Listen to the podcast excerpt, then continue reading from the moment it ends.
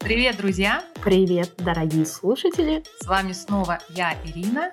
И Ксения. Очень хорошая новость сегодня. Подкаст «Фанера над Парижем» теперь на Apple Podcast, Яндекс Spotify, Google Podcast. И если вам понравился предыдущий эпизод и понравится этот эпизод, ставьте нам, пожалуйста, 5 звезд. Это сподвигнет нас на новые подвиги, пардон, э, эпизоды. Полетели!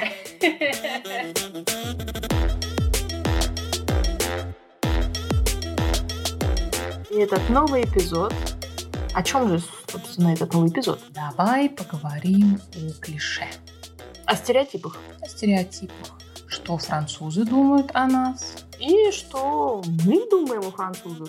Что медведи, играющие на балалайках, думают о лягушатниках беретах.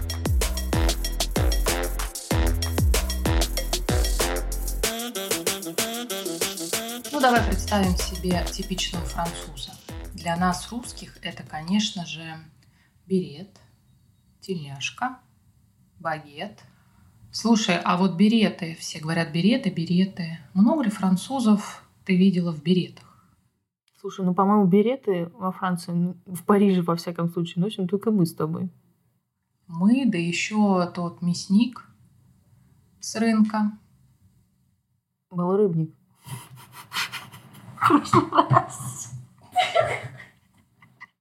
Уже определились. Что, рыба не мясо? Рыбник и мясник. Но еще, по-моему, береты вот прославились э, недавно совсем в сериале Emily in Paris. Ну, прославились таки. Наоборот, это как бы э, подчеркнуло, я думаю, стереотипы. А, значит, не только русские представляют французов в беретах, но и американцы. А начали это все кто? Англичане распустили эту сплетню. Англичане, они же увидели торговцев э, луком, э, видели в беретах, и, естественно, в их памяти уже ассоциации, что француз – это человек в берете. Угу. Вот с тех пор оно и появилось.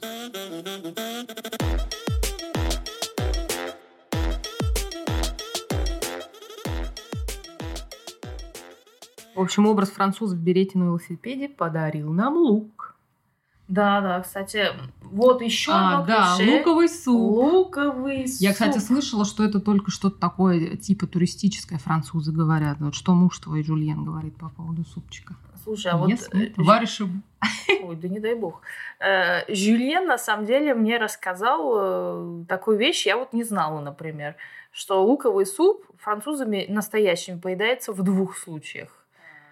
Первый случай, когда ты выходишь такой, ай не не не не после дискотеки в 6 утра, и вот в этом случае луковый суп просто твое спасение. То есть вот...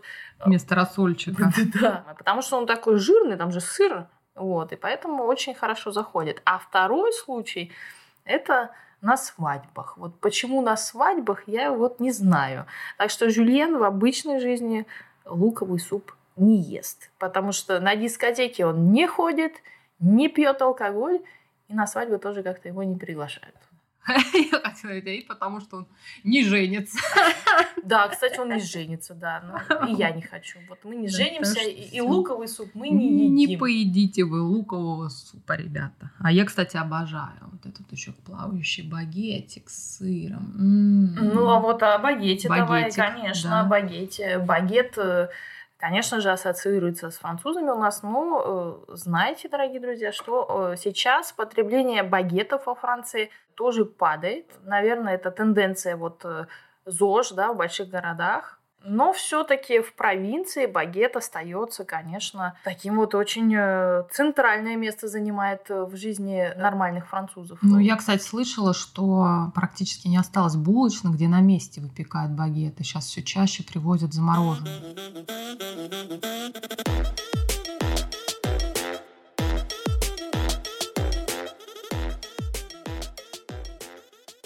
Я багет ем только в одном случае. Так, вроде я, да, худею, стараюсь цельнозерновой, но если с улиточками, то только багет в это маслечко. Мочишь хлебушек. и, м, ну, прям захотелось. Масочка с чесночком да. и с петрушечкой. Ну, может быть, да, вот это вот именно улитка, это масло и багет, это просто вообще гастрономический восторг. Да. У меня вообще всегда был а, стандартный набор. Я когда прилетала а, в командировке или сюда, в Париж, пока я не зайду в ресторан и не съем луковый суп, улитки, и не заем все это дело крем-брюле с кофе, маленькой чашечкой кофе, ну и, конечно, бокал красненького, я не чувствую, что я в Париже.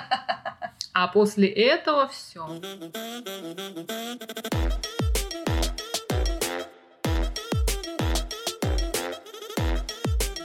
Вот я считаю, что я тоже больше француженка, чем все французы вместе взятые, потому что я ем улиток, я ем устрицы, я ем всяческие морепродукты, и я даже э, уважаю лягушачьи лапки. Ну вот э, Жюльен, например, э, ел в своей жизни лягушачьи лапки только один раз в специальном лягушачьем ресторане, где только где подают... только Да, да. Это типа лягушки а, в чесноке, лягушки в шоколаде, чай из лягушек. Да, да, крем-брюле из лягушек и все такое. Да, да, да. О-ля-ля. Нам часто в, в голову, говоря о французах и еде, приходят круассаны. Но нужно сказать, что в обычной часто. жизни... Это, наверное, даже в первую очередь. Сначала круассаны, потом багеты. Да, круассаны в, в обычной жизни французы утром едят редко.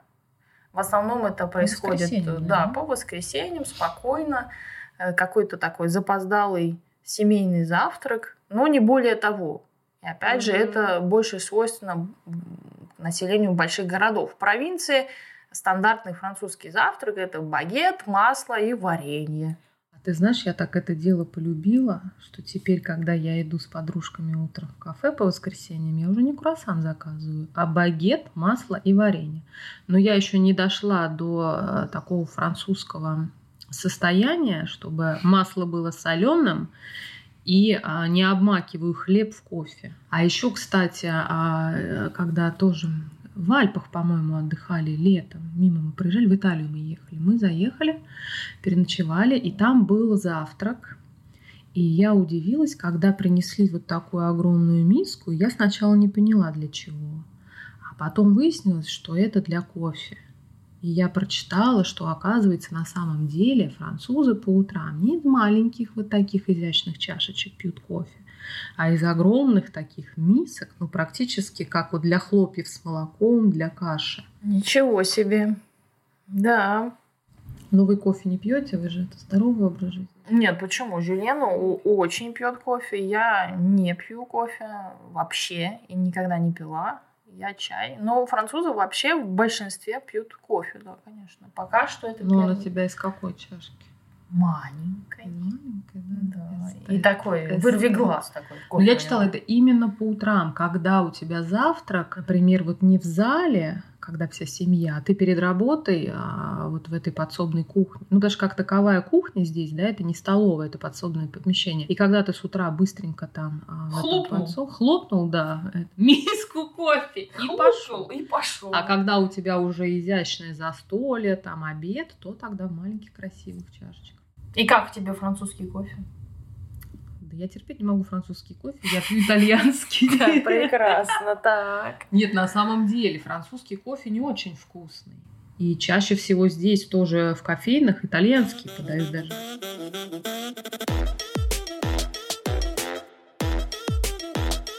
Ну что это мы все о еде, да еде.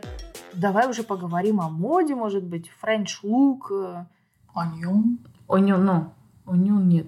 Не тот лук. Так что говорим об одежде. Слово эксперту. Тельняшка, тельняшка. Так, а откуда вообще тельняшка? А почему тельняшка? Ну, кукошка. Благодаря кукошке стала популярной э, тельняшечка, поскольку она в, еще в 1917 году а, в свою коллекцию ввела тельняшку, и после этого все прям, о, классно, классно, классно, начали покупать. У меня вот три то есть до сих пор она это в 1917 году нам продемонстрировала, а мы до сих пор как бы а, носим и в каждом базовом гардеробе рекомендуем носить, ну, я с точки зрения стилиста. Рекомендую, да. И сами покупаем. У меня три тельняшки. У тебя есть? У меня есть, да. У меня есть одна. Вот да. Я тебе всегда говорю, а, заведи тельняшки в твоем тоже ассортименте вещей. У Ксении у нас детский магазин вещей. У нее такие штанишки вот эти французские, ну, как комбинезончики по-русски. Да, да комбинезоны, да. Салапеты. Но не вот эти такие, знаете, зимние комбинезоны. Нет, нет, нет. нет. Ну, как, э, типа вот у нас в основном джинсовые почему-то в моем детстве такие, я помню. Ну, потому что это рабочая одежда, фактически, да. И вот, мне кажется, обязательно надо в комплекте с тельняшкой продавать. Ну, мы прикупили Лю, Люси тельняшку. Люси, ну ты должна на поток поставить. Ну, ты знаешь, что это достаточно сложное дело, потому что, в принципе, сейчас, э, если мы говорим о французском производстве тельняшек, оно осталось вот буквально одно, которое действительно делает вот э, по качеству нужную ткань. Потому что там же ну, как бы, эм, особенное плетение идет Угу. Вот, то есть ее делают достаточно плотной, потому что тельняшка вообще, ну, тельняшка это что это? Ну, она по типу морской, как бы, да. и такое же плетение. Как да. да. И она достаточно То есть хэбэшечка плотная. это так, как бы. Да, хэбэшечка это, это не, не понять что. А настоящие это бретонские моряки, вот, которые рыбаки, они выходили в море, и, собственно, им там было очень холодно, потому что бретонский климат, он достаточно сложный, вот. И вот такая была идея этой тельняшки, причем изначально она была достаточно длинная. Вот, то есть она не, не, не так, как сейчас, вот там по пояс, да, немножко ниже пояса. Она была еще длиннее. Вот, и в принципе сейчас осталось... Платье тельняшка. Платье, да, да, да.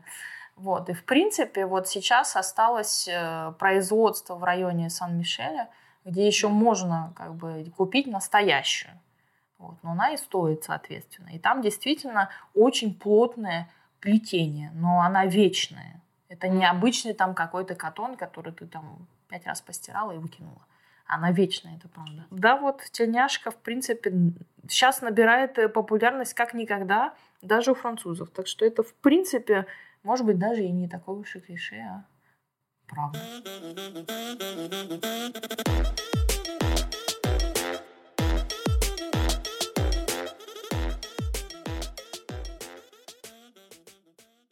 Можно немножко сказать пару слов о женщинах, француженках.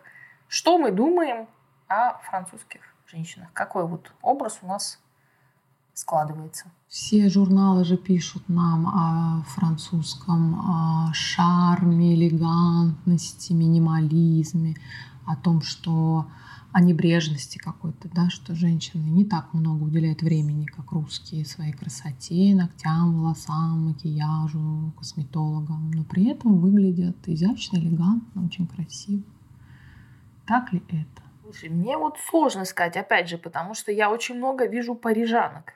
В провинции дело совершенно о другом. Ну, давай про парижанок, потому что, да, парижский шик, парижский стиль, мы часто все таки именно парижанок подразумеваем, когда говорим об этой изысканности. Не знаю, ну, как бы вот, да, говорят, что а, французского маникюра не существует, что они красят, либо вообще не красят ногти, либо в красный. Тем не менее, мы вот ходим к девочке к русской на маникюр, и часто француженки делают себе довольно-таки длинные, странные ногти, ну, как бы далекий от вот этого вот изысканного парижского минимализма. Ну, то есть, наверное, какие-то старые парижанки еще соблюдают эти традиции, но молодежь все как-то больше, наверное, американизируется, европезируется, берет с каждой нации по чуть-чуть. И поэтому и спортшик уже встречается, и яркий мейк и так далее. Плюс здесь еще влияние Востока, да, то есть много смешанных полуфранцуженка, полу что-то восточное. Они же тоже любители краситься этих длинных ногтей. Mm. Поэтому, мне кажется, уже все меньше остается вот этого парижского шика и вот этого базового гардероба, про который все уже кому не лень, и журналы, и блогеры написали. Ну, то есть нет, да? Ну, как бы надо поискать. То есть, Если хочешь, ты найдешь. Парижский шик да. это миф не то что миф, да, какие-то пожилые дамы, да, ты видишь, вот они действительно изящно стареют. Нет как каких-то перекрашенных волос, то есть если седина, значит это седина есть, легкий мейк всегда есть, украшения всегда есть. Да, ну вот я сравниваю с бабульками, например, в московском метро, и здесь в транспорте бабульки все-таки такие более ухоженные, я бы сказала. А вот молодежь уже как бы отходит от этого. Она такая же, как у нас. Это может быть очень яркий мейк, это длиннющие острые ногти.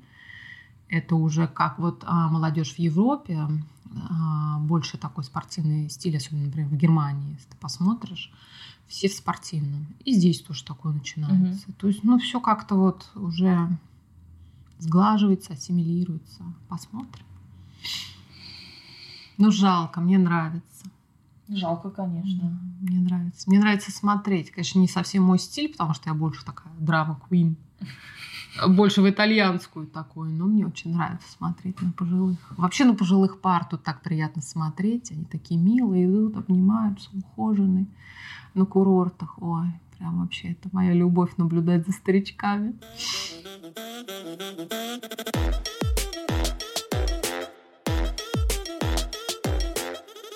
Слушай, вот еще интересная вещь такая. Многие французские, ну не многие, а некоторые французские певцы, которые уже давно здесь, во Франции, не популярны, пользуются жуткой популярностью какой-то в России. Например... ЗАС. ЗАС, точно, ЗАС. Вот ты во Франции слышала много ЗАС здесь? Нет, вообще ни разу не слышала, зато в России два раза. И, кстати, кто-то из э, французских мужей моих подруг говорил, что ее как-то здесь даже и недолюбливают. Выскочка там и все такое, не любят они. Патрисия, из, из этой же серии, наверное, Патрисия Касс, которая выступает у нас на, в Кремле и на Красной площади, здесь э, они уже давно никто ничего не слышал. И э, Мирей Матье то же самое. Вот это очень странно. Почему вот эти... Просто здесь нет Красной площади. Точно. Просто странно, почему в России они пользуются такой большой-большой популярностью, а во Франции уже про них давно забыли. Ну, это было такое размышление. А слушай, а наоборот интересно, есть какие-нибудь знаменитости э, русские, которые вот здесь прям говоришь Россия и слышишь Путин? Ну, Путин, я тебе подтверждаю. Ну, так и есть, действительно. Когда спрашивают, откуда вы, там, что за акцент, говоришь ауси, ауси, сразу, а, Путин. Ну, слушай, даже моя дочка... Эм... Знает Путина? Да. Да ладно. Она знает президента России, она знает президента России, она знает Путина и везде его узнает. Иногда путается в президентах Франции, но вот Путина она узнает всегда как моя, знаешь, это Буду и Иисуса все время путает. Твоя президента.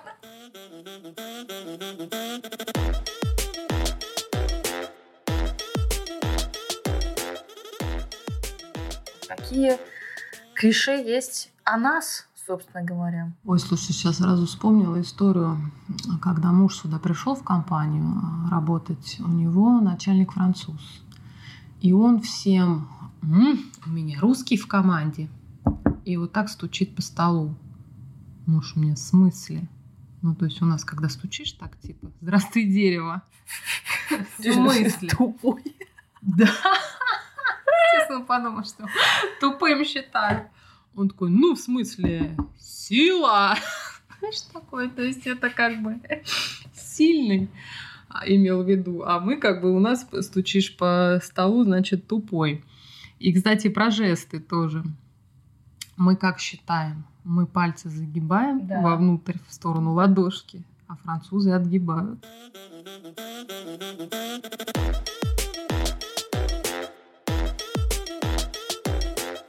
А муж твой что вообще говорит? Что он от тебя ожидал? Ой, Ой. вы точно хотите это знать? Да. Что он от меня Когда узнал, что ты русская. Ну, а он... сейчас ты в мини-юбке на каблуках, такая к нему на свидание прибежишь, нет? Слушай, ну практически да. Или так и было? Наше первое свидание, я, я что-то вот в своей голове, я не поняла, что он невысокого роста. И я такая делала там туфли на каблуке, там все. Я такая прихожу, я понимаю, что вот я реально на голову выше просто. А, а, ну, есть ну, разная реакция. Наполеон, да. Подумаешь, ну, выше и выше. Есть люди, которые не комплексуют, для них это никакая не проблема. А для него это проблема. Вот что все а, дело. Ну и, и я не знала, Я уже так под конец уже сняла просто эти туфли и шла босиком, потому что было очень неудобно. То есть он тебе сказал об этом? Как ты догадалась? Нет, что я почувствовала. А, ты почувствовала? Да, он как-то очень э, тушевался Да, прям вообще. Да, да? да, да. Надо было сломать эти каблуки и в стену их, в стену.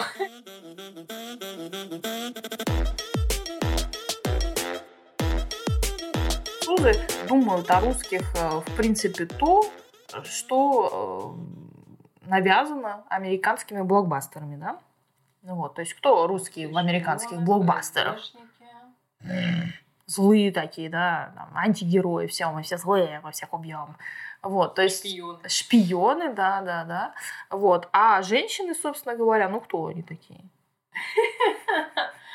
Подруги Джеймса Бонда. Да, подруги Джеймса Бонда, совершенно верно. Вот.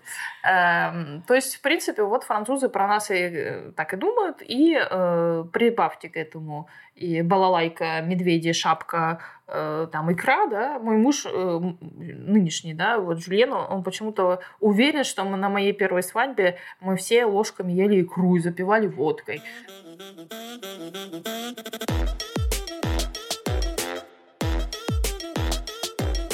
Когда я приехала учиться в бизнес-школу, это была провинция, это был город э, Клермон-Ферран, и э, это не Париж абсолютно. И э, в этой бизнес-школе там училась золотая молодежь.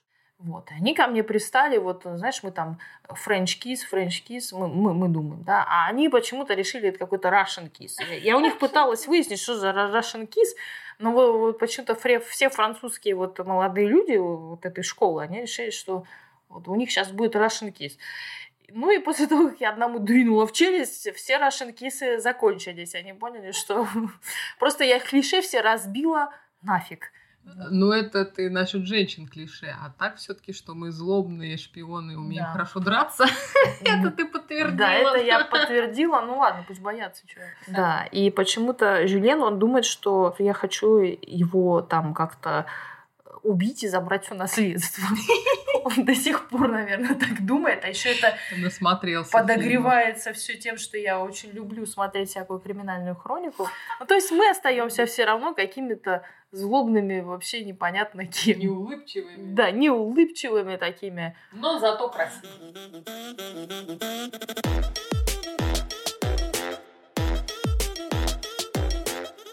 Знаю одно клише еще Давай. про русских. Когда я старшую дочку отдала на фигурное катание, то сразу же она как бы все была а, воспринята как будущий Ну всё же, чемпион. чемпионка мира, Да, все.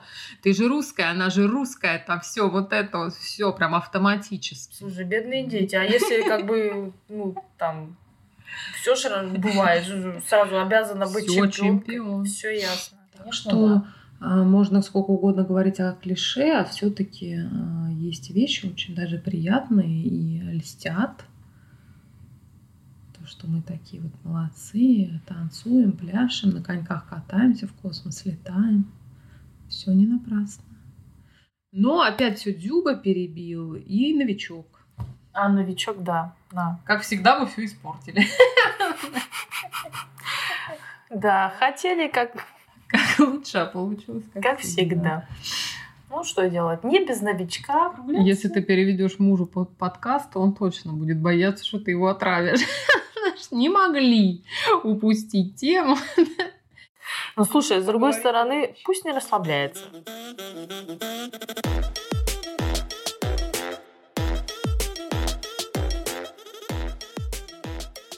Мы больше чем уверены, что мы в этом эпизоде, конечно же, не затронули, не поговорили обо всех стереотипах и клише. Так что приходите обсуждать этот эпизод и другие эпизоды в нашем инстаграме fanera.paris, Paris. И слушайте наш подкаст «Фанера над Парижем» на Apple Podcast, Яндекс Music, Spotify. Google Podcast. И м, ставьте, конечно же, 5 звезд, если этот эпизод и предыдущие вам понравились. И не забудьте подписаться на наш подкаст, чтобы не пропустить ни один новый эпизод. Пока-пока! Revoir.